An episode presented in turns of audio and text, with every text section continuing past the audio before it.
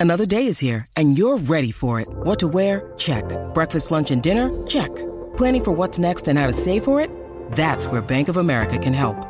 For your financial to-dos, Bank of America has experts ready to help get you closer to your goals. Get started at one of our local financial centers or 24-7 in our mobile banking app.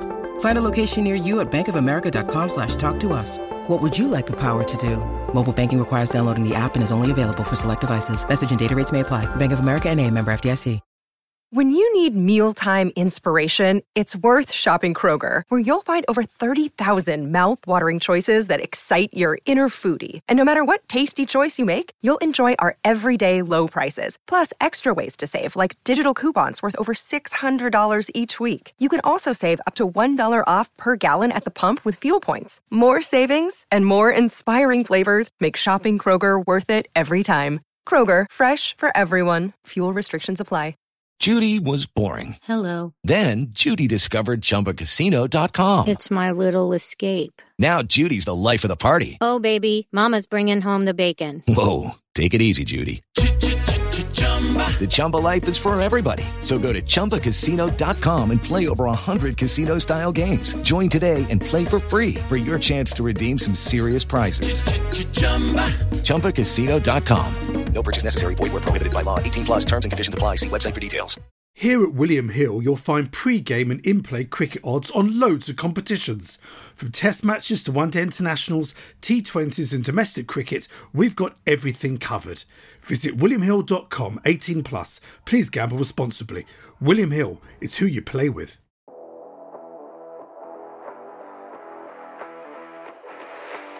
Season 4 of Middle Please Umpire is sponsored by Step One. Hello and welcome to Middle Please Umpire. Uh, I am Miles Jupp and I am joined as ever by uh, 95 mile an hour plus uh, pace merchant um, Mark Wood. Hello, Mark. Hello, Miles, or should I call you Babushka? Babushka, that that is not not actually a Kate Bush reference. I was just explaining to Mark that my hair, which has become increasingly sort of grey and wiry, like a sort of mad professor, I um, yeah, there's a dog called Bushka who at um, another parent owns at the school I take my children to, the primary school.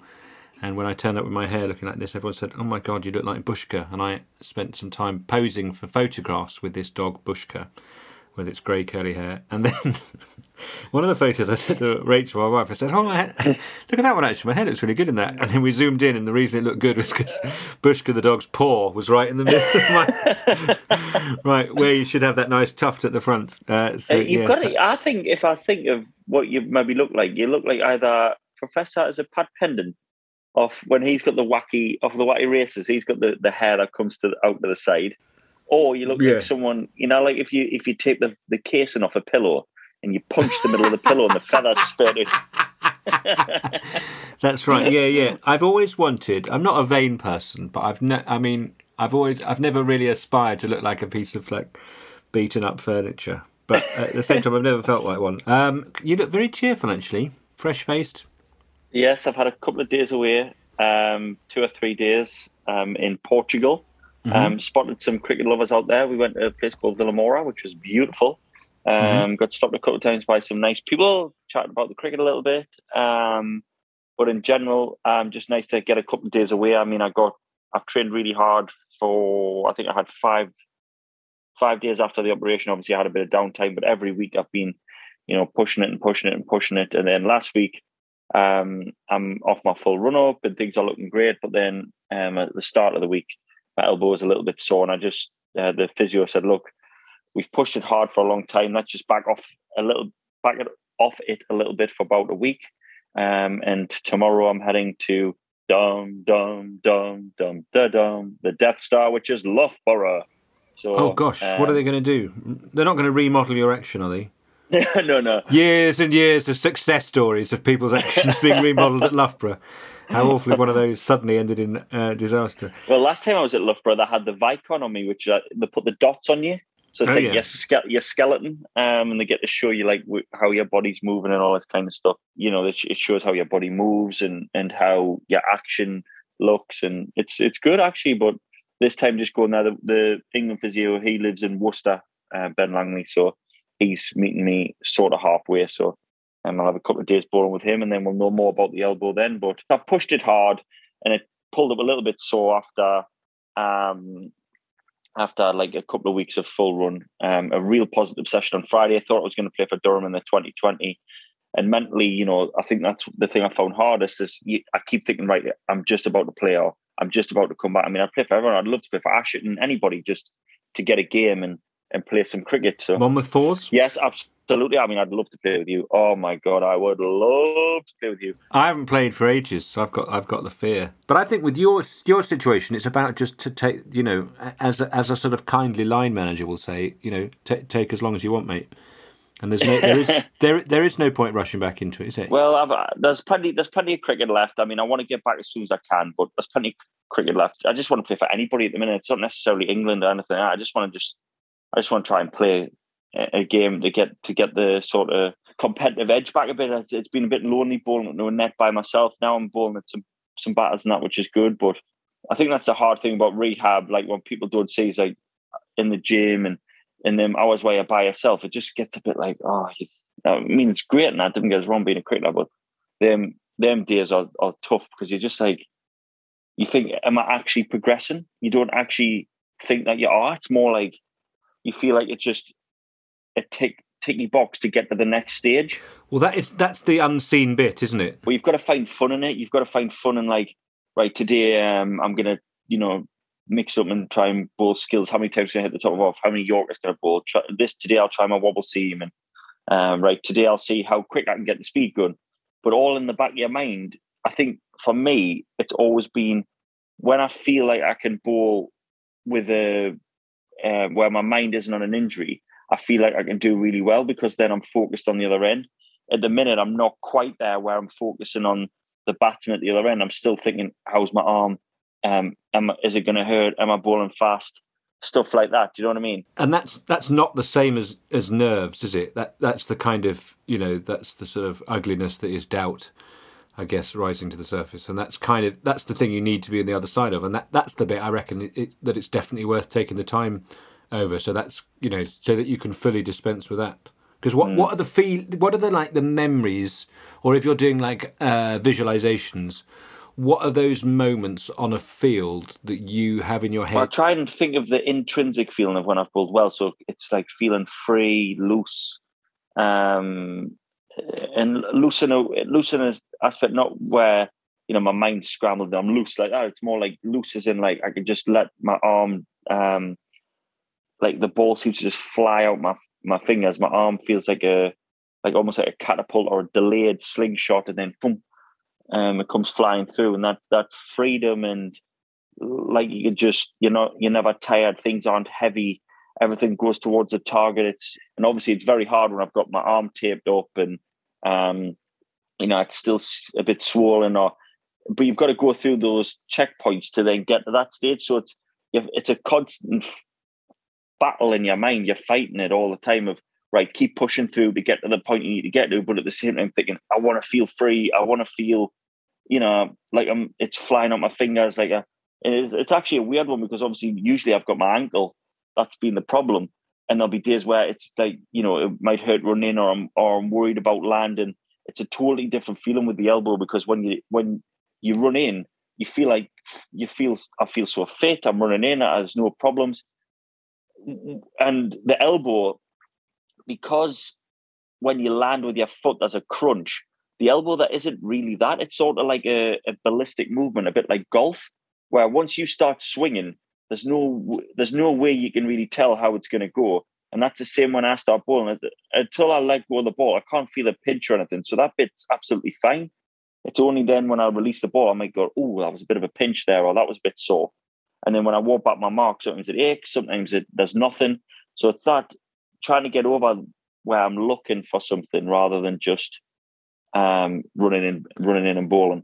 Because, like I said, it doesn't feel like a real injury because it feels like I, I should it should be just normal because my, my my legs and everything's fine.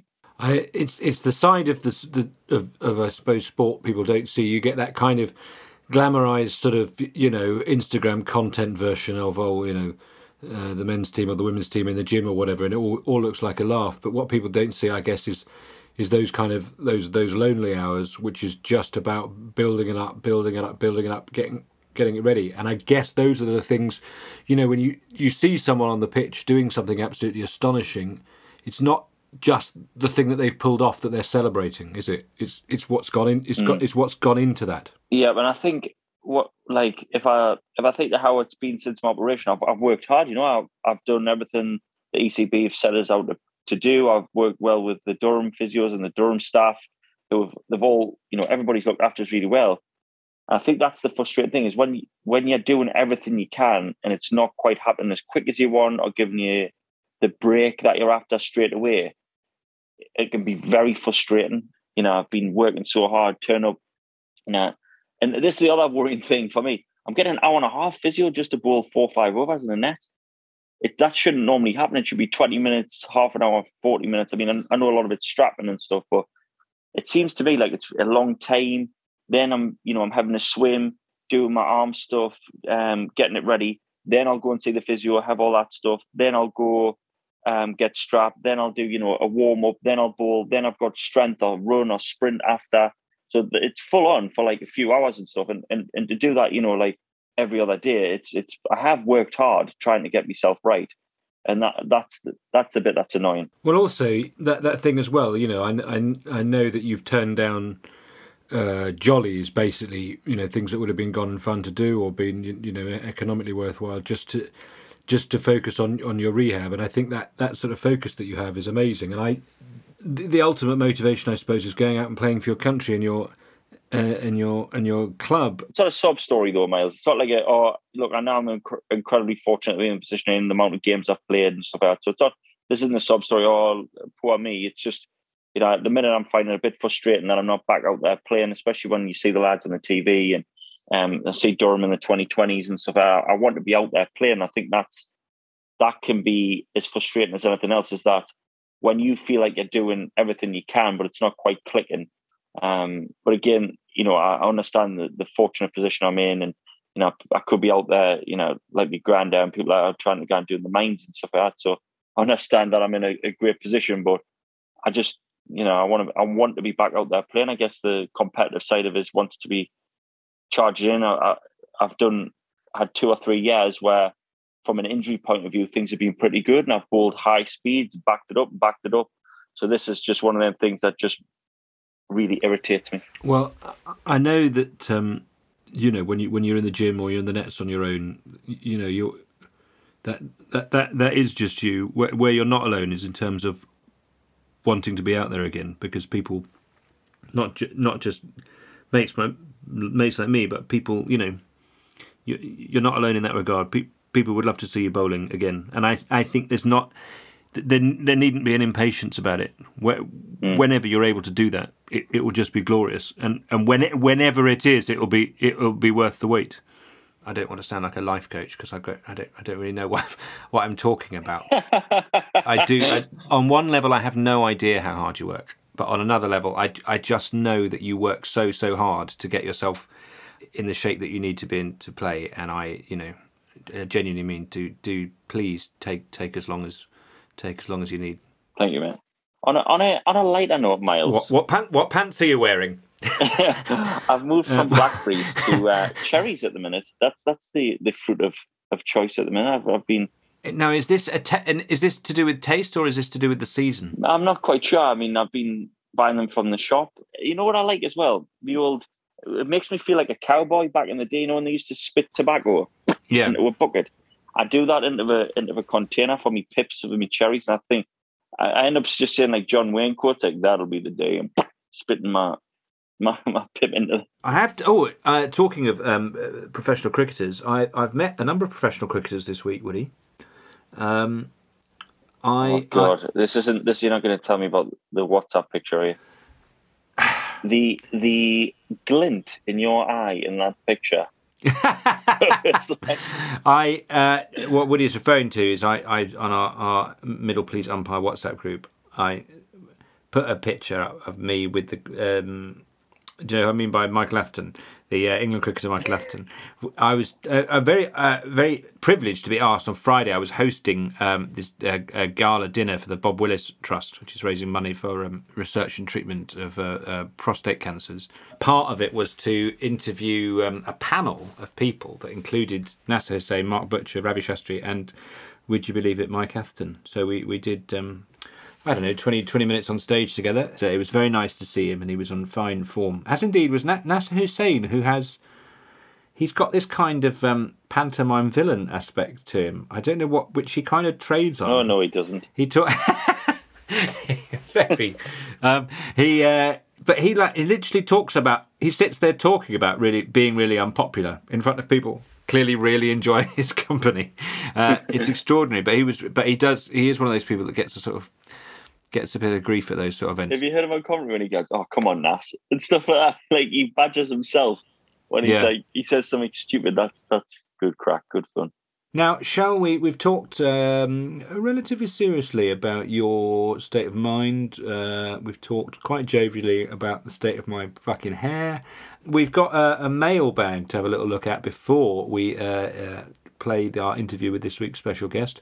Okay, the Middle Please Umpire, Series 4, Episode 7 mailbag. Let's have a look. Uh, and right, so we've got cricketers in unexpected places.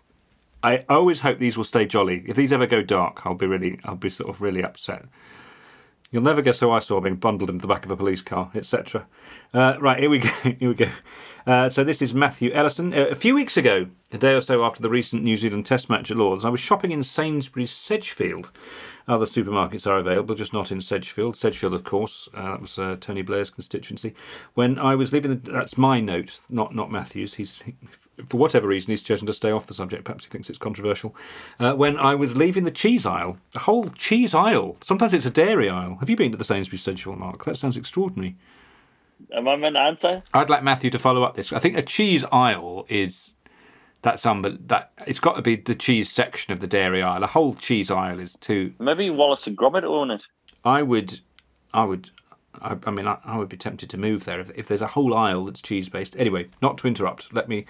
I was shopping in Sainsbury's Sedgefield. Other supermarkets are available, just not at Sedgefield. When I was leaving the cheese aisle to head down through the fruit and veg towards the self-service checkouts, it was at that moment I was passed by none other I love the fact that people always put none other than in these letters. It delights me.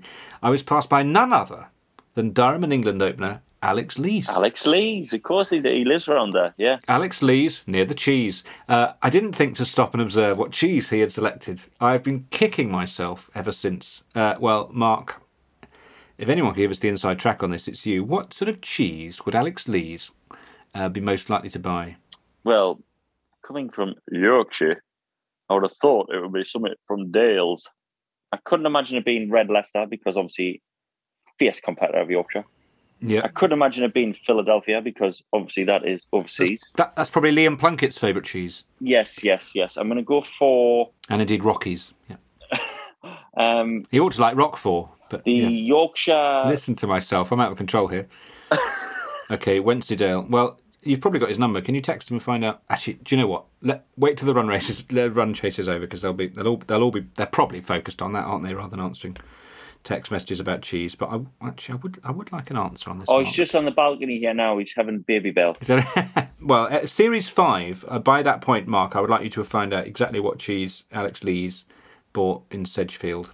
Uh, and I would actually like Matthew to clarify: is there a whole cheese aisle? That sounds unbelievably decadent. Uh, we've had a letter here from a man called this is a hell of a nickname, Nathan the producer.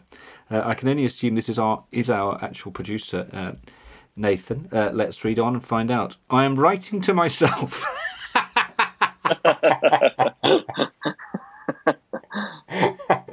I am writing to myself to share a very surprising cricketer sighting. I was recently at an Elton John concert at Hyde Park when I spotted none other than the little master himself, Sachin Tendulkar. I was so surprised to think that he may be a fan of the Rocket Man and to see him just wandering around that I totally forgot to ask him onto the podcast. or even what his favourite TV owl was. There were also no bird tables handy to present to him. Sorry, chaps. Well, uh, you've absolutely managed to snatch defeat from the jaws of victory there, Nathan. That would have been a perfect opportunity um, to have oh the sight the sight of uh, the little master one making his way back from Hyde Park with a bird table slung over his shoulder, singing your song to himself. That would have been gorgeous. Anyway, that's not a bad spotting at all. Very well done. Sachin, if you're listening, I presume you're a fan. Please let us know your top five Elton John songs. Um, thanks, Satch. Uh, right, uh, Quirky Cricket Grounds. This is sent in by David Smith. Possibly not the one that used to open for Sussex, but who knows? Uh, probably not the one that taught me drama at school. That would just be because he'd say, wouldn't he? Um, back in the 90s, I played for a team called Monkland Cricket Club, and we decided to go on a tour one year. The fact that it's one year suggests that this, this is leading towards disaster. I'm not sure how it came about, but we secured a match against RAF Machrihanish. Uh, that is, uh, it's a remote airfield in the west of Scotland. There's a lot. I'm quite good on the west of Scotland. Why did you say that? Like you're in the super supermarket aisle? RAF Machrihanish. That's aisle three, Machrihanish. I'll see. Could an Inspector Sands make his way to RAF Machrihanish? Uh, I don't know. Uh, I mean, Ardnamurk and Ardtornish I can do, but Machrihanish, maybe it's just Machrihanish. Uh, it's anyway, it's a remote airfield in the west of Scotland. Uh, on arrival, we had to go through a checkpoint and sign in before we were allowed on the base. I recall that many of the players signed in with names at the time would have been on a terror watch list. Oh dear. Anyway, the pitch was an artificial mat on a vacant field, and whilst we were playing in the pissing rain, helicopters were coming and going. This had the effect of regularly blowing the bails off, and the draft causing bowlers at certain moments to bowl like Malcolm Marshall. We didn't win very often in those days, but we managed to win that day. That is that sounds like an extraordinary, terrifying uh, environment in which to play cricket. But congratulations, uh, somewhat belated, David, uh, on your victory. Uh, this is from Ed Stone. I wondered what happened to the Ed Stone. Uh, this is uh, he describes it as a Bob Hoskins moment. Um, Hello, Miles and Mark. You may recall my last contribution to MPU when I confused Gus Fraser and Derek Pringle one very fateful day. Ed, Ed, Ed, Ed, Ed. I am unlikely to forget. I am unlikely to forget that ever. I appreciate that writing again is almost bound to end in an anticlimax for all concerned, but here goes. Your encounter with Bob Hoskins, where you mistook his reach for the coffee machine for a welcoming handshake, reminded me of a similar encounter I had with a famous cricketer mid game. In 1982, at the age of nine, I was gifted a course of summer school cricket training at Lord's, where Wilf Slack and Joel Garner coached us lucky youngsters. Very lucky. Uh, it was a fabulous education in cricket that gave me all sorts of advantages on the school cricket pitch. Big Bird was, and probably is to this day, a gentleman. He really took us under his wing, just to continue the avian metaphor. It was that summer, a few months after the course, when I thought Joel. A few months after the course, I thought Joel had recognised me in the crowd. Somerset had yet again made the final of the B&H Cup. I was lucky enough to be on a rover ticket wandering around the Lord's ground. I suppose I was one of those annoying kids walking the boundary between deliveries. During game, the players were interacting with the crowd, and even though I probably imagined I was the best kid ever to have been trained under Joel Big Bird Garner, I really didn't think he'd remember me. With Somerset well in control and heading for another trophy, they put Joel out to third man, and he ended up fielding on the boundary, very close to where I was seated by the rope. It must have been the end of an over, but he glanced over his shoulder, turned, and then strode towards me with a smile. Wow, he's recognised me, I thought, and was popping over to say hello. I began to wave at him, and he was now waving and gesturing like I was a long lost friend.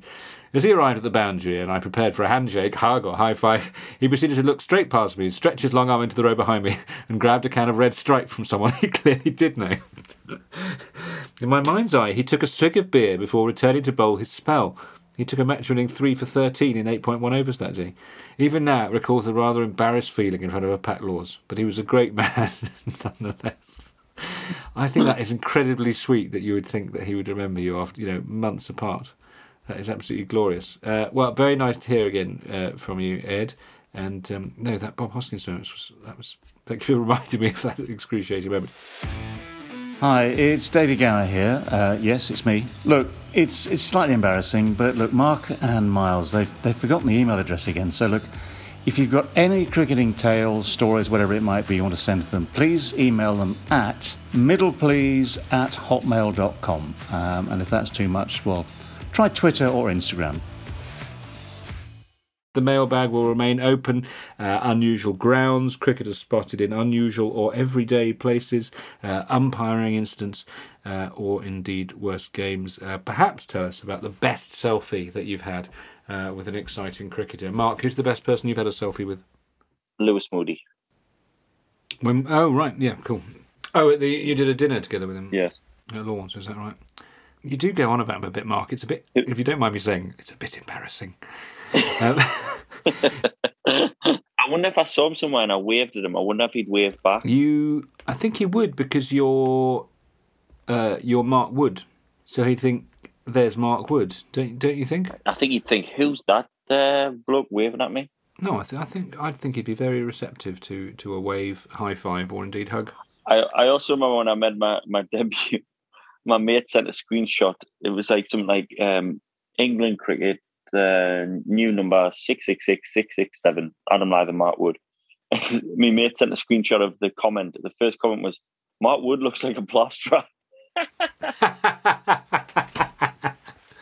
Um, do you know the name of the cricketer who got cap number one? W.G. Grace? No, unless I'm mistaken, his name was Henry Jupp. Really? Yeah, Oh, wow. You. So, my great great great uncle. I think that's I think that's right. is that right? Yeah, he uh, only for tests though. Never got to play a T20, sadly. Um, but he would have been he would have been exactly the sort of person that I imagine would have been picked up by uh, London Spirit. Uh, fine, a fine chap. I feel like he was great against anything under 63 mile an hour, but he really struggled against anything over. Against spin, dominated. Well, he was an opener, so I imagine he was probably quite good at pace. But he um, he scored the first ever half century, I think, by an Englishman in a Test match. But I would say, with every passing generation as a family, we've got worse at cricket. Now, um, a person who would have been able to answer that question uh, without a shadow of a doubt is uh, this week's guest. Uh, now, um, would you like to try and guess who this week's guest is, Mark? Give me a clue. I've all, I've given you one really vague clue, which is that he knows a lot about cricket. I don't think we've had any guests on that don't know a lot about cricket. His hair is wilder than mine is at the moment, um, and a brighter colour. Uh, Krusty the Clown. No, um, he he's a he's a serious numbers person. Oh, um, He he isn't he isn't Benedict from Sky. he's the guy that book corner and countdown. Well, or maybe he has done that. He, he he's on Test match special, Mark. Oh, it's Andy Zaltzman. Middle Please Umpire is proud to be sponsored by Step One Underwear, the UK's choice for comfortable, breathable, and no chafe boxers. Step One believes great achievements start with getting the basics right. So, delivering maximum comfort while you're compiling your century or coming in for your third spell of the day is all important. Step One stylish boxers are worn by elite cricketers and sports people the world over. But why do they wear them? Well, they completely eliminate chafing with their ultra glide panels, which prevent your thighs from rubbing together. So get rid of the baby powders, lotions, or whatever other remedy you use, they have got your thighs covered. Not only that, they're ethically made, sourced from sustainably grown organic bamboo, making them super soft, antibacterial, and breathable, keeping your, and I can't believe I'm saying this, meat and two veg dry all day, whether you're on the pitch or going about your other everyday shenanigans. It's not just gentlemen who get to enjoy the comfort of Step One, they have a women's boxer range as well. Step One are so confident that you'll love them that there's a 30 day money back guarantee on your first purchase. If you don't like your first pair for whatever reason, they will give you a full refund and you get to keep the pants. So you can try them out completely risk free. Best of all, for a limited time, listeners of Middle Please Umpire, that's you, can get a whopping 30% off the entire range. Just head to step1.life and enter the code MP30 at checkout. See what the fuss is all about and make Step 1 an essential part of your daily chafe and sweat free living. Step 1 Get some. William Hill's Safer Gambling Tools helps you stay in control. You can set deposit limits, session reminders, and take timeouts whenever you need them. 18 plus, please gamble responsibly. William Hill, it's who you play with. Uh, well, welcome to the podcast, uh, Andy Zaltzman, uh, statistician, satirist, uh, log flume activist, uh, and, and indeed advocate. Uh, Andy, how um, how are you? Well, I mean, as long as there are log flumes in the world, my work will not be over.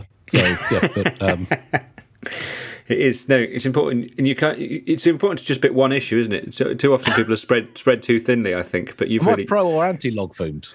Uh, you just want them to be talked about. All right, You- okay, yeah, that's good. Yeah, basically, it's about taboo breaking. Right, okay, Um.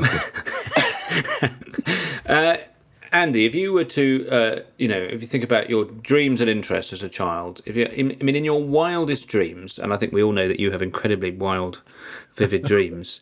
Uh, could you ever imagine that you would find yourself where you are today? Not not just as a guest on the fourth series of Middle Please Umpire, but as uh, su- suddenly to be the, Test match special statistician. Well, are you still pinching yourself? Uh, yes, yeah, uh, definitely. I've, or was so- it statistically always going to happen? it was not statistically always going to happen, and it was it was genuinely a childhood dream, albeit I was quite an odd child with um with quite odd dreams, I guess.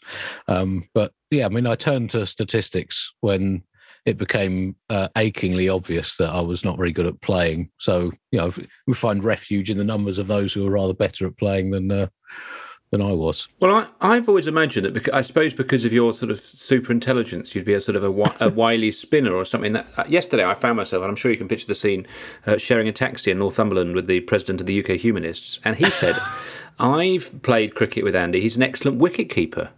Oh, is right. that is that your discipline? Well, I would say I was at best adequate at wicket keeping, um, but I'll.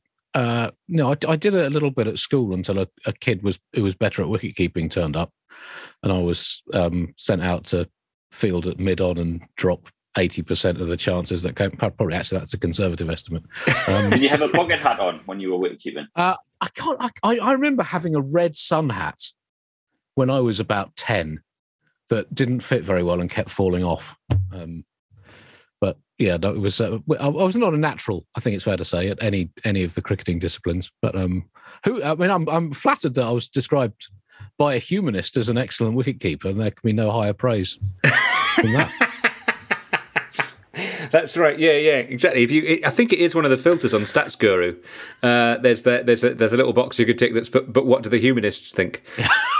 Have you two met, by the way, Woody and uh, Zoltz? Have you ever encountered each other in the flesh or digitally? I've I actually have seen I've seen Zoltz quite a bit at the cricket. I haven't spoken him much in depth, but I've seen him a lot around. I came in the BBC box as well, where I was invited once to um, Test match special, and England got bowled out for sixty. And funny enough, I've never been invited back again. So um, I think they think I'm a bad omen there. I'm sure it can't be the case. Uh, but Andy, is it, actually I- there's something I was going to check with you, which is is, is cricket actually your favourite sport? Yeah, so, I mean, it's not even close, Miles. I mean, I love a lot of sports. Well, that was my thing because you know so much and follow so many of them. I wondered if it was even your, you know, like I asked Alex Stewart what his favourite sport was, and he said football. Really? You know, and which really, really sort of took, took, me aback somewhat. But because you, yeah, you know so much about, so you probably know as much about other sports as you also know about cricket, which is t- terrifying and perhaps some that's uh, well a complete waste of a human brain, to be honest. But um, uh, no, no, cricket's definitely my, you know, my, my, my one true love. Gosh, right. Well, let's let's hope your family aren't listening in. I've told them that. Oh, I I've told see. them that to their yeah, yeah. face on an almost weekly basis. And that's and that's why you're in a shed, uh, essentially. what is your oddest or, or proudest uh, piece of cricketing memorabilia? I, I, bu- I bought uh, at an auction uh, a few months ago a signed bat from the 1905 Old Trafford Test match that was signed by the England and Australia teams. And it's not in very good condition and it's got quite a lot of woodworm, but it's still a very old bat with some very dead cricketers' autographs on. So I think that's probably my favourite bit. Was that the sort of uh, cricketing lunch where the auction starts after you've had maybe two bottles of red wine? Uh, no, this was just it was just a regular a regular oh, well online auction, and they had a lot of old cricket bats. I wonder if it was off uh, Harry Judd. That's who I was thinking. I was thinking as he get Oh, off yeah. one of the collections there. Well, Harry Judd has a collection of like well over 40 90s cricket bats, and he and I started getting very excited. Woody, I have to say, Woody's eyes glazed over very quickly. There's, there's, a, it's, it's quite a number of topics that I bring up that you just see Woody. Sometimes he just allows his, his chair to spin round. He thinks, "Oh no, not again! I can't hear any more words about you know Michelangelo Atherton or or whoever it might be." Um, do you? Um, do you feel as you're getting older, Andy, you are taking on more knowledge, or are you just acquiring the skills to access information more easily? I mean, technology has helped you, obviously. Yes. Well, I, I mean, I think in terms of what I do on TMS, uh, it's obviously completely changed since the internet came along. Bill Frindall used to take a trolley load of books with him everywhere um, to look stuff up, whereas now, you know, it's just a, a laptop. So I guess the you know the skill is now knowing, not not necessarily knowing a, a lot of facts as knowing what's and what to look up and how to look it up uh, quite quickly on air. Um, but in, I mean, just in terms of the general process of human life, the brain does. I mean, shed unnecessary. Well, I say shed unnecessary knowledge. It actually generally sheds necessary knowledge and leaves. Certainly left me with a load of sporting stats that I knew when I was twelve. Have you, have you found any like obs- real obscure stats that you couldn't find, or anything that you were asked where you were thinking, "Right, I'm never going to find this out"? Or Um, yeah, I mean, there, there's a there's a few. I mean, there's, there's things regarding.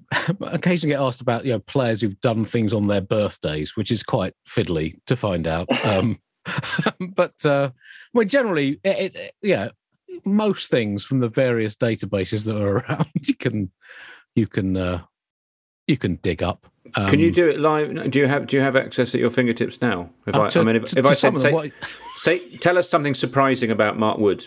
I mean, by as in that would surprise Mark. Nothing would surprise me about Mark Wood, but I'm sure lots of things about Mark Wood would surprise would surprise Mark Wood. Uh, well, I can tell you that uh, right now because well, when I was coming on this podcast, I, I thought well, it'd be nice to have a stat about about Woody, and uh, oh and this, no, this, well, no, this, this came up in in Hobart because I was there for for BBC for the Ashes.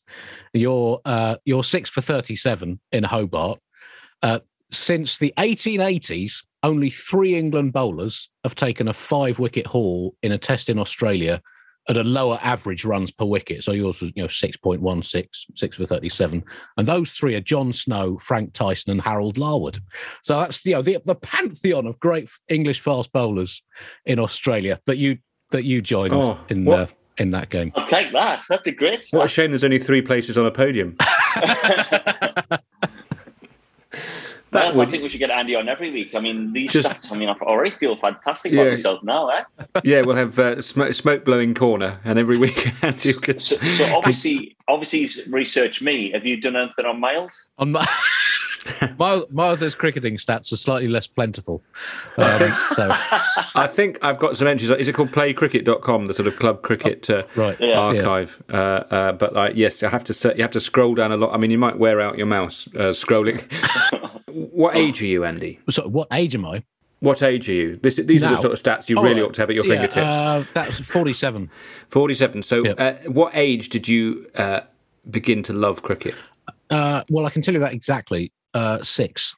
Um, because I remember seeing little bits of the 1981 summer on TV. One of my earliest cricketing memories is watching Chris Tavaré bat, who was my. Yeah, I grew up in Kent, and you know when Tavaré played for England, even at that age, whereas that was quite exciting to see Kent. And obviously, he batted phenomenally slowly alongside Ian Botham batting phenomenally quickly, and I I, I love that that contrast of the the fast and the slow. So uh, that was the summer I sort of started, I guess, becoming aware of cricket. We lived in a little village that had cricket on the green. I remember going going to see that, and then my dad bought me some books about it. Uh, bought me the uh, a couple of books about the eight, the eighty one Ashes that had a load of Bill Frindall stats and scorecards in the back, and I think that's when the portal and So did did um did Tavri get the same rap that Jack Leach got when he did the thing with Stokesy? Did he get the same sort of? Did he get a Specsavers deal? Did he? Get, know, what, what kind of? I no, I don't think so. Um, it wasn't quite such a dramatic. I mean, this was the old Trafford test where England won quite easily. The Headingley match, actually, the tail enders kind of gave it a whack alongside Botham. But um, Hmm. yeah, I just it was. It, it, I mean, even in the eighties, which was yeah, relatively slow scoring by the standards that we see today, it, Tavaré was was very much at the the stodgy end of the of the defensive scale. But when you were watching them back together, did you would you rather have been Botham or Tavare? Well, um, I mean, I, I don't know. I mean, ideally, a hybrid of the two. Uh, Right, right. Yeah. But no, I was, I was, I mean, a gr- grindingly tedious batsman in in my limited career at school and in village cricket. Uh, I once, um, I once got out for six uh, in uh, an hour and a quarter in a school match, and four of them were an edge between the wicketkeeper and first slip. I believe that to be proper I- batting. Uh, when I was about twelve, I got uh, I, I got one. I was opening, and I was in for an hour and four minutes, and the single was off the fo- like the fourth ball I faced, yeah. and I just and we uh, there we were, we were battling it out for a draw. As we were from the beginning of every game we played, uh, that would have been the absolute dreamy end game for it. Miles, I've got um, I've got history of that. So there's a lad up I played Northumberland for. He's called um, Chris Weldon, lovely lad. but he was on the stodgy uh, end that day. He, I think he had six or 66 balls. It was a 40 over game, I think. So I ran him out deliberately. um, I give it the old yes, no, maybe. And um, he was out by a street. And when uh, when we came off at the end, I just, oh, sorry, man, I just had a brain fear then.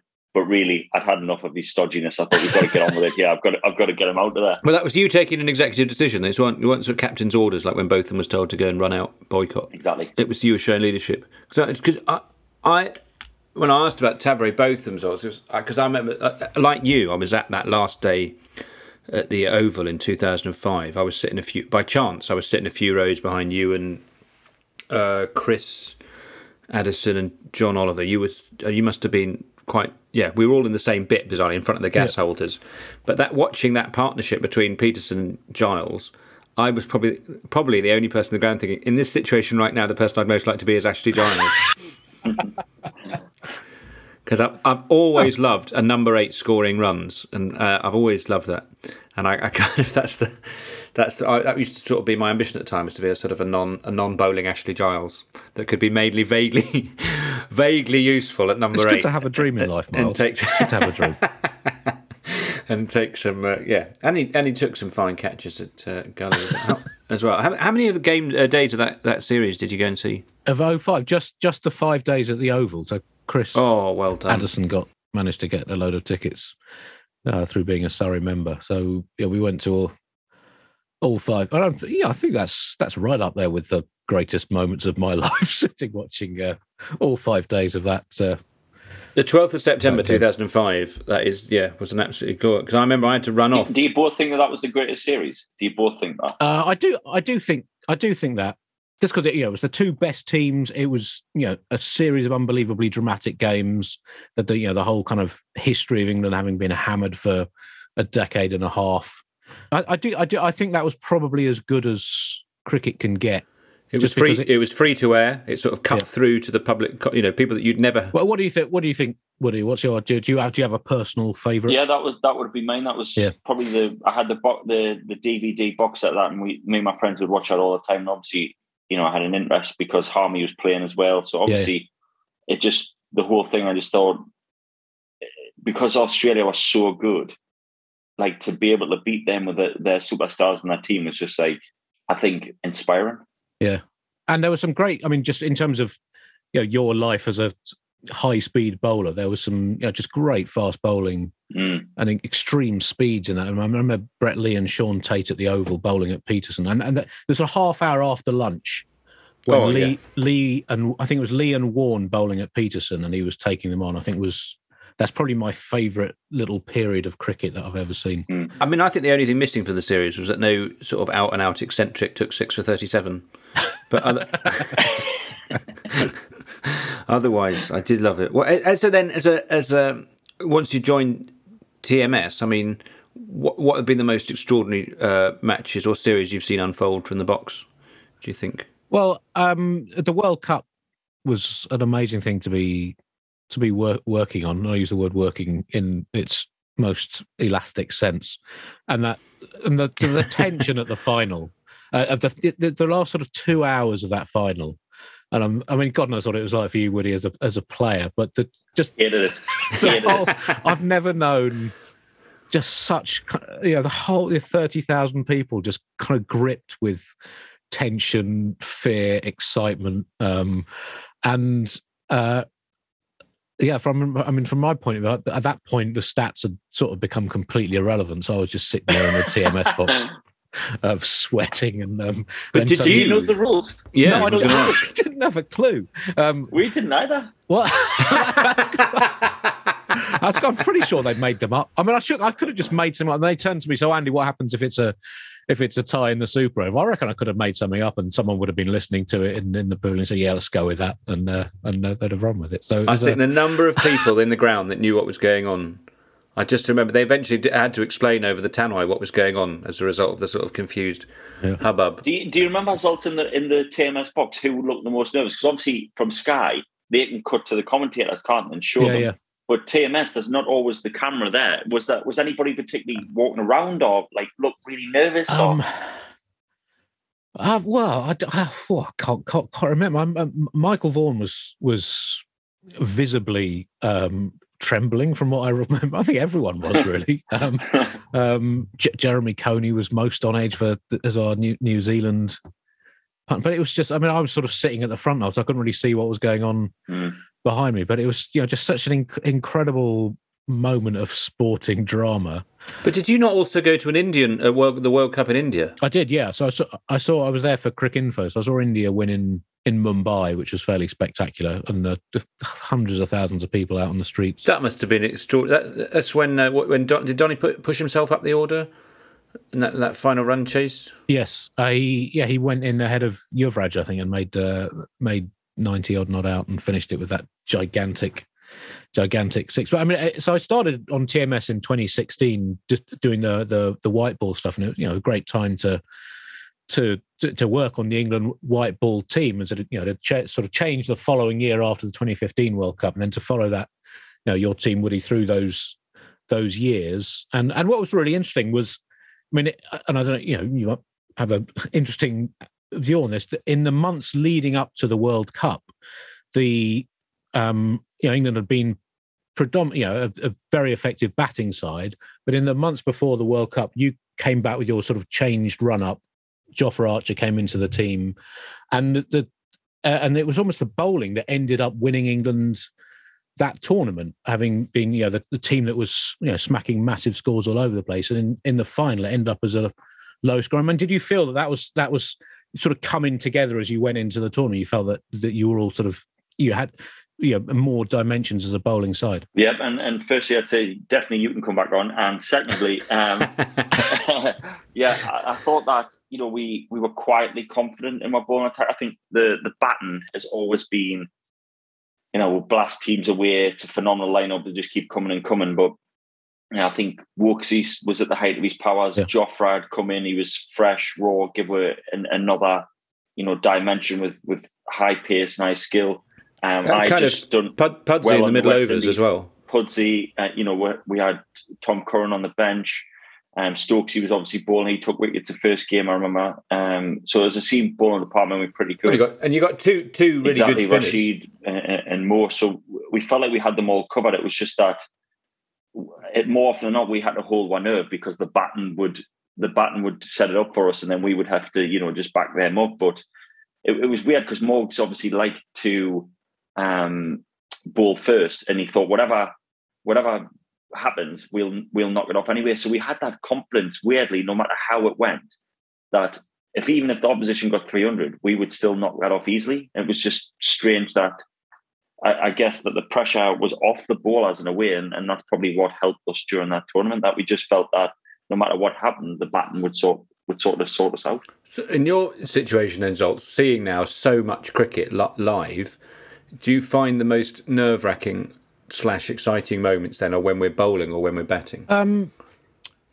well, I don't know about some nerve wracking excitement. There's just something about that world. Obviously, you're an absolute neutral. You're a, mem- Well, you're a member I'm- of the press. There's no, there's nothing I'm- going under the surface. I think I'm quite neutral in the sense that I just love cricket, and you know, if that, I'm obviously if the World Cup final did feature England, but had it featured, you know, any two teams, I think would have been, you know, gripping whatever happened. But um, yeah, I, I, I, I don't know. I get. I mean, I do find I've always loved Test cricket uh, the best, and a good Test match that elongated tension over days and days, and they're they're just emotionally draining to work on in the media. Um, and I, I don't know how players get through them. I find at the end of a test match, I've just been sitting there looking up stats. I'm absolutely knackered. So I don't know. I mean, do you find ways to, as a player, Mark, when do you just kind of learn to, you know, switch off those, you know, times when you're, say, sitting in the pavilion and so it doesn't quite overwhelm you like that? No, not really. I think you, you switch off at the end of the test. What happens is the adrenaline keeps you going. The thought of what might be to come, the thought of you know how you're going to bat or how you're going to you're tactically going to bowl or how the game's going. You seem to just be on that treadmill, and you can sort of switch off at night time of the games, um, but you, you don't fully switch off. And then after the game, it's sort of like a massive release of emotion, a bit of a come down, and then you just. I think that's when you feel most tired because you've been so hyped up for five days. You know, you're playing for your country. Uh, you know, the the the game dictates how you might feel at certain points. Even if you're winning, you're still you're still not relaxed because you know that the game isn't finished. So, Um, I wouldn't say at the end of day, at the end of day's play, I'm certainly tired when we've been bowling, but I would say at the end of the game, mentally, you're you're very drained. So at the end of the game, you're probably most tired. But with that amount of adrenaline, are there times when you during a test match you're taking you're taking the field having had essentially no sleep? If it's a nerve wracking game and the adrenaline's pumping, I don't know how, how. A couple of times, yeah. And you would take the field having had not yeah just not not a wink. A couple of times. I mean, Australia away recently that was pretty tough because um, because we weren't batting as well, or or we would spend a long period in the field bowling. Then we would get bowled out, and then we would be back in the field again. So actually, you were never getting that like mental break or mental switch off, or even physical switch off because you're, you're tired, you're sore. Um, and then, of course, we're in the field for a long time again because we're not bowling them out. I think we only bowled them out once that last game. So we were in the field a lot for that series, and then we weren't getting the runs. So it was pretty tough mentally and physically. And sometimes you'd be going back in the field where you go back to your hotel room and think, like I'm next in tomorrow, like, and you just bowled the whole day, and you're like, oh, next in tomorrow. I'm worried, like, you know, am I going to be able to affect the, the game? You might not have much sleep, and then you're back in, you know, batting and fielding the next day. It is, it can be brutal, but um, you front up because of who you're playing for. You know, there's there's loads at stake and loads on the line, so you you front up for that. Yeah, I still think it's hardest for the spectators. Um, and Andy, what, as a as a player though, we've we've established that you uh, had a brief, uh, ultimately tragic uh, uh stint as a wicketkeeper. What have been your greatest moments as a player? My greatest moments as a player. Oh, I, I don't. I mean, I I, I scored a um a, a hundred for my village team in a Sunday friendly. Um, really? There was we're chasing 240 and I was not out at the end and we won by two wickets. And I don't think I would ever come down from that. It's it's very hard to to overstate the the you know the the the sort of quality of that of that that level of cricket uh, uh or understate it or the you know the anti quality but still having oh yeah doing yourself a disservice here 100 a match winning 100 knocking it yeah. off Low, local derby as well. Penshurst against Leigh. I thought taking a catch would be an uh, is an unbelievable buzz. I remember once taking three catches in a game in which I bowled a couple of dreadful overs and I can't remember if I batted or not. But for whatever reason, I, I took three catches, and that gave me almost as big a buzz as any kind of experience. and you One didn't was, sleep that night, did you? And you had to bat the next day. Say thanks, everyone. Yeah, yeah, yeah. yeah. I uh, I once dropped the same batsman three times in twenty minutes. That was a, that was a real that was a real low light. where were you, where were you fielding? Well, in various different places. The captain moved me around to try and uh, um, get me out of the firing yeah. line. But um, oh, that always happens, doesn't it? How does it just follow you? It always happens that, doesn't it? You drop one and the ball keeps following you everywhere. Horrible. But in that, because I used to like the level of cricket where it was necessary to have a, a, a what, what, do you call it? The person you have to have someone on the boundary behind the wicketkeeper because the wicketkeeper's success rate. What's that called? Full backstop back backstop. That sounds very American, though, doesn't it? no, it? that was I think it was the full, old. full backstop. Yeah. Backstop, and that would that would be like like one of the first fielding positions. You're like, well, we need someone really good at backstop when you're like 11, and you know you're doing pretty well to stop the ball once it's if it's gone past the batsman somehow. It's pretty, you're doing pretty well for the, for the keep. Certainly the teams that I would uh, I would play in. What what would be your your favourite position, Andy, as a fielder? Though, I mean, do you prowl the covers? Do you? Um, um... No. Um, I don't think I have one. I was a terrible fielder. I, I did used to enjoy wicket keeping, but because I wasn't very good at it, I did once have a a stumping in a school match. I remember I took the ball, whipped towards the stumps, massive appeal, but I'd missed the stumps and with with with the ball. So I was appealing, having just taken a massive air shot at the stumps. that feeling of humiliation still burns to this day.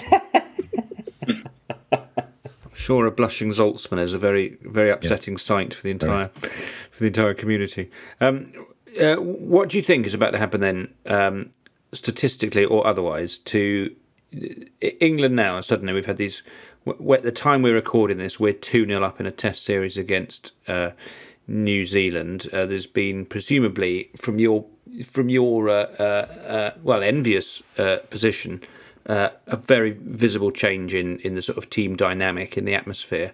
What what do you imagine the next six months uh, might bring? Um, statist- statistically, what will it bring? Presumably, you already know the al- algorithms have done the work. Statistically, yeah. I imagine it will bring a lot of runs for Joe Root, um, who seemed, and I I don't know how much you've seen of the series so far, um, Mark, but he just seems so kind of jovial in the field without the burden of captaincy. It's been really great. Yeah, I've watched quite. I've watched quite a bit. It does seem that way, and the report I'm getting is that it, it's you know they can't see that there's a weight off his shoulders. He's Yeah.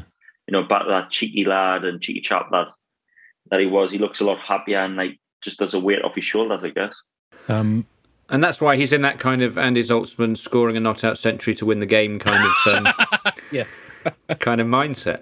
Um, so yeah, I don't, I don't. I mean, it's an interesting, it's an interesting summer. In that, I mean, I think South Africa is going to come with a really strong seam attack, and after you know a couple of not great years, they've they've had some really good results recently, and you know really, and I've got two good, two really good spinners, four or five really good seamers. I think that could be a really, really interesting series. You know, it is really exciting to see, you know, to see England. Um, yeah, b- batting with that kind of freedom. I mean, I guess the challenge is when the ball is moving around, whether they can sort of maintain that. Um, but yeah, it's it's uh, well, exciting times. And what what else is going on in the in, in your world? Obviously, you've got huge amount, amounts of uh, sort of airtime with um, TMS. You've had a pretty pretty pretty good lockdown from my perspective, Andy.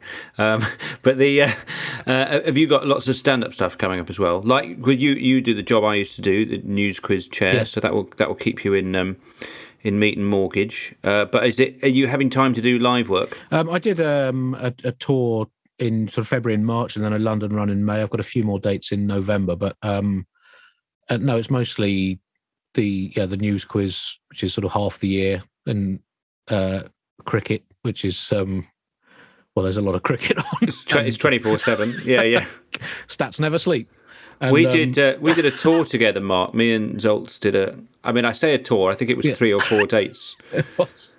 Yeah, I mean, remember. tour is really, really making it sound a lot more grand than it was. But But we do one half of the show each, and we, the running order was based entirely on sort of ge- geography, really, and who would be where or whatever. Or and I seem to remember. I can't remember where they did them. Ma- Colchester was one.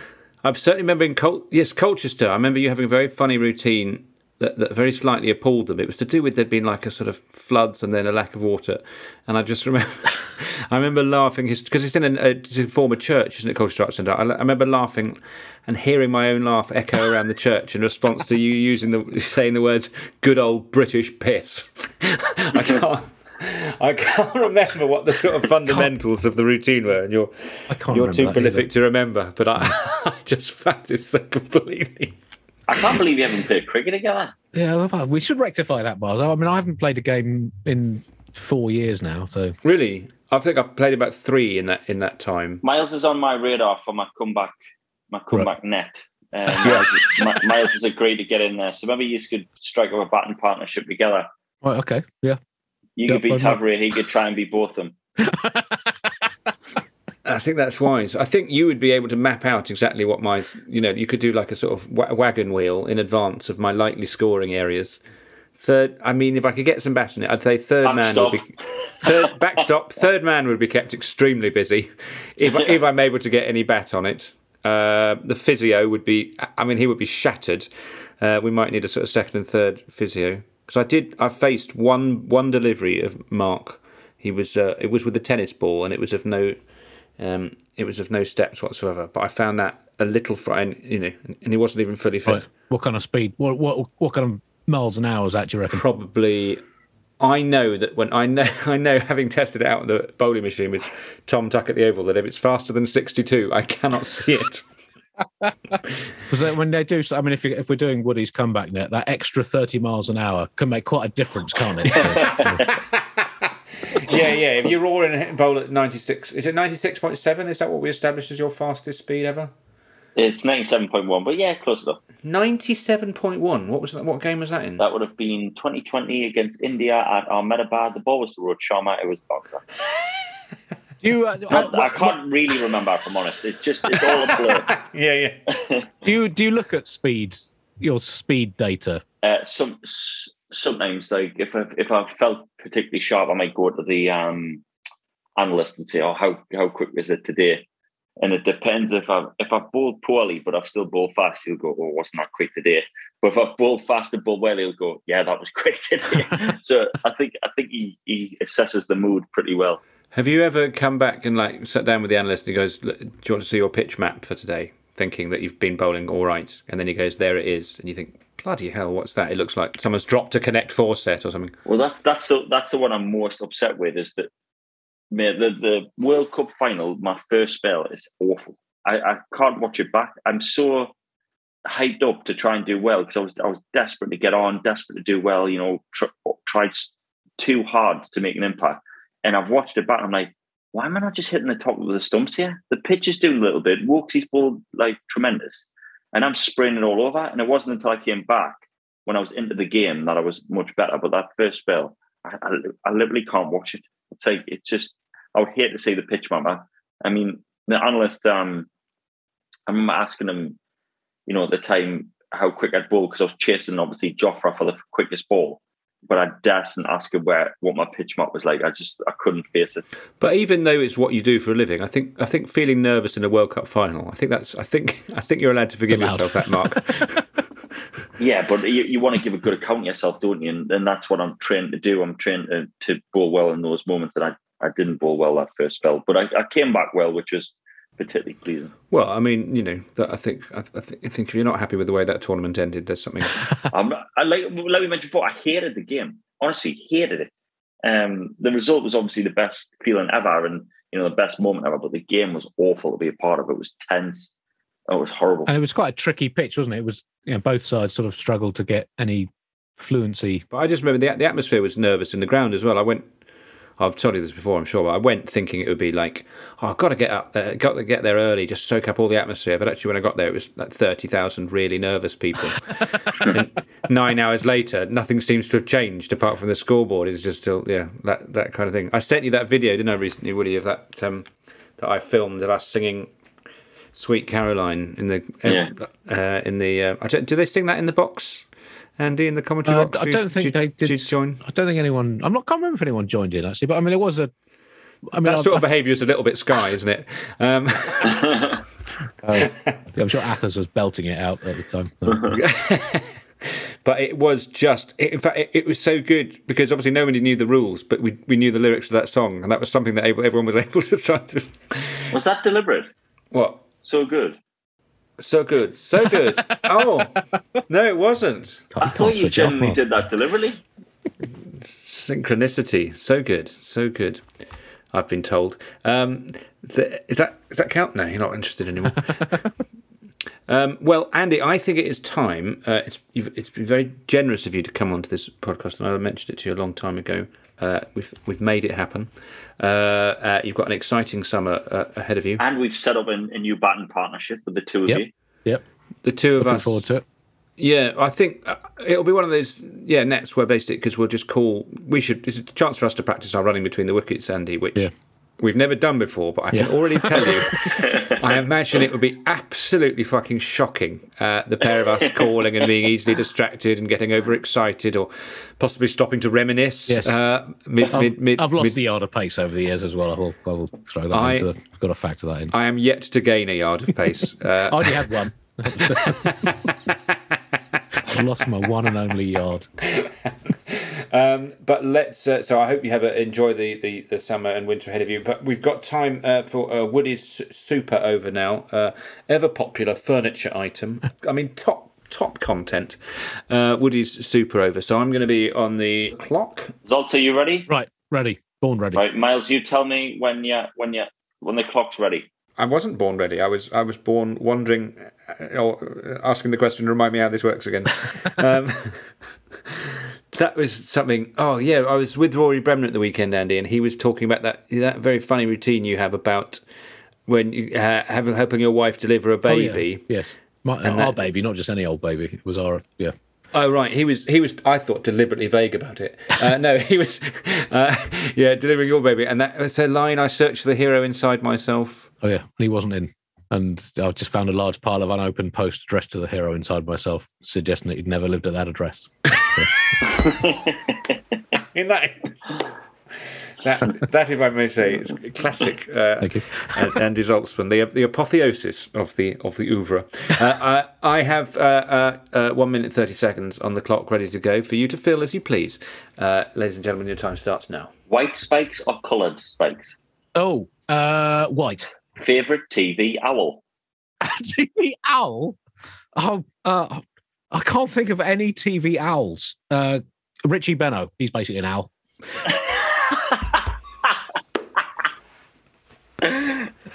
Most random celebrity contact in your phone? um, ah, uh, ooh, the most random. Cele- ah, no, pass. I'm. I, oh no, I don't know. Uh, no, I, I can't. I can't think of any. Sorry, I'm gonna have to play and miss at that one. Your first cricket bat? Uh, Gunn and Moore. One a little blue and green stickers down the back. I can't. I think it might have been a Maestro. Might have been the one Maestro, pre Maestro. Yeah. Favorite sandwich filling? Um, favorite sandwich filling. I will go for blue cheese, salami, and red currant jelly. Turning pitch or green top? Turning pitch. Heaviest item you've ever dropped on your foot? Typewriter. Have you ever been mistaken for a famous person or another cricketer? Uh, I don't think I've ever been mistaken for another cricketer. Uh, famous uh, person. Uh, no, I used to get heckled about people. I used to get heckled about looking like Art Garfunkel, but I don't think I was ever actually mistaken. And also Queen Elizabeth I. But again, I don't think people mistook me for Elizabeth I. The time is gone, but I don't want it to end. Keep going. No, no, I don't want it to end. We've, we've got two left. Mike Gatting is Mike Gatting is coming for dinner. What are you going to cook for him? um, an elk.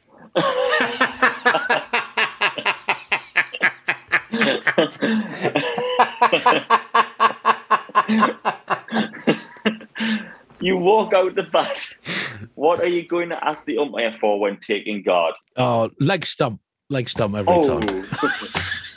Zult, that was quality. That was very By the fine. barest of all margins, Miles. I think you're the first person that hasn't been able to e- easily recall their, their first bat. That seems to be. I mean, uh, you've got a lot Oh, of well- numbers near the surface, I guess. Uh, I no, I remember it was a Gunn and Moore, but I couldn't remember what make it was. I think it was just like a basic. I'm not even sure it had. So I did it. My second bat was a Maestro. The first bat was just it was a, it had narrow stickers down the back. But I've got it somewhere. An elk. Elk, Yeah. elk, a very fine answer. The cele- celebrity, yeah, that's no, no. Maybe there are no celebrities in you, or you don't think of people in, you, the- in that Can. I count you? Am I random? Am I a celebrity? Are any of us really here? Um, uh, you can, yeah, if that counts. With our, do you know our best ever answer for that? And we were we were genuinely surprised by this. Um, uh, Simon Taufel. Right. Guess, uh, and we've asked other uh, uh, guests to guess this. Guess who Simon Taufel's uh, unexpected or random celebrity in his mobile uh, mobile phone contact book was. We've got to give him Um, a clue. I don't think we do. I think Andy's so bright. His knowledge is so all encompassing. He's always been able to divine information and things like that. Uh, was He's it the connected Pope? to the mafia, famously. The Pope is actually a very close answer. It is Really? the leader of a religion, of a faith. Archbishop of Canterbury? Oh, that's that, this is this is Chief your Rabbi? sort of this. right, that is no, no. Just what other world faiths are left? Um, Dalai Lama? Yes, Yes, there we go. I That's reckon he'd, be a, he'd be a great umpire, the Dalai Lama. Wouldn't he? Calm under pressure. You know? That's right. Do you think? I think yeah. I think sometimes he might take quite a long time to give a decision. Yeah. Uh, Archbishop of Canterbury, that's your that's your Kentish bias showing Yes, there. I'm yeah. afraid, Andy. I know you always try and bring him into things, but no, uh, that was the wrong answer. But yeah, you. I remember being there when you got your or, or, or once. I've I've seen you live so many times. Ah, Miles, I tell you what, we haven't discussed with, with Andy here. He said turning pitch. I think that's the first one we've had Yes. this series. Everyone, Normally people yeah. say green top. Yeah, turning pitch. It was the first one. Must be must be the wicketkeeper, and him likes to get low on those turning pitches. But I've definitely been at a gig of yours when someone shouted "Sing Bright Eyes," uh, and you looking. I think it's fair to say tired. Um, uh, what an absolute treat to have on uh, Middle Please umpire uh, uh, Andy Zaltzman, uh, polymath, um, dramaturg, um, uh, uh, ha- roller coaster hater, um, uh, uh, log log flume. Um. Aficionado? Affici- aficionado, yeah, Mm. that's right. Are there any other? Are there any of your job titles that we've forgotten? Um, No, it's mostly the log flumes these days. these days, The yeah. shed well, keeper. Yep. Keeper of the almighty shed. shed keeper, dance captain. Uh, All of those. Yeah, uh, brilliant, uh, Andy. Thank you very much indeed for being a guest on Middle Please Umpire. Uh, Andy Zaltzman, there, uh, the Test Match special statistician, and indeed I thoroughly enjoyed that, Miles. astonishingly brilliant satirist. He's great. He's great. I've I've known, as I said, I've known him for two decades. I, I remember going to see a show he did in Edinburgh, twenty yeah, oh, I don't know, round about the millennium. It was called uh, Andy Zaltzman versus the Dog of Doom, uh, and another one he did the year later, Andy Zaltzman and the Catapult of Truth. So, so if we were to do a sort of test match special style finish, it would be and Zaltzman and Jupp have, have put on a fantastic partnership here, match winning. Jupp with his um, flamboyant shots through the onside, Zaltzman through the offside. It's been a cakewalk for these two in the end. Only we can hope that these two back together more often and possibly win win more games for England. Mark, that is beautiful. That is beautiful. I would like to hear you in the Test Match special box again. Not before you've you know come in and bowled some ninety-seven point one mile an hour deliveries, obviously. I, I, but I think I don't think that'll be really my style. Would be wiggy wiggy. Um, open up the door, got the keys to your city. Jupp B Zaltzman, here they come. They're going to knock off. All done. Mark, how on earth? How have you been able to keep that under wraps that you can freestyle like Raps. Love, love that. Keep, uh, keeping your, Just ability to yeah. out left, right, and centre. How have you been able to do that? that? You know that was why Coolio's career tailed off because he couldn't freestyle, and there's you wandering around being able to do that. Instead, choosing to you know play international sport. Extraordinary the way things turn out. Uh, thank you very much indeed for listening to Middle Please Umpire. Uh, please continue to uh, write emails and letters into our um, virtual or possibly real mailbag uh, with sightings and stories. We're all, uh, uh, always genuinely delighted to receive them and uh, to read them out in chortle. Um, so thank you very much indeed. It's bye from me, Miles. And I'm off to put my comfy step one pants on. Goodbye from me, Mark Wood.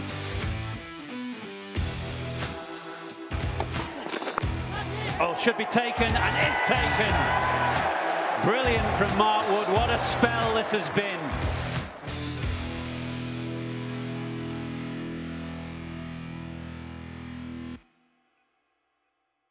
Every day, William Hill has advanced odds on cricket matches. That includes flash odds ahead of the big games, plus hashtag your odds and much more. Stake limits apply. Odds may fluctuate. Visit williamhill.com 18 plus. Please gamble responsibly. William Hill, it's who you play with. Sports Social Podcast Network. With the Lucky Land slots, you can get lucky just about anywhere. This is your captain speaking. Uh, we've got clear runway and the weather's fine, but we're just going to circle up here a while and uh, get lucky.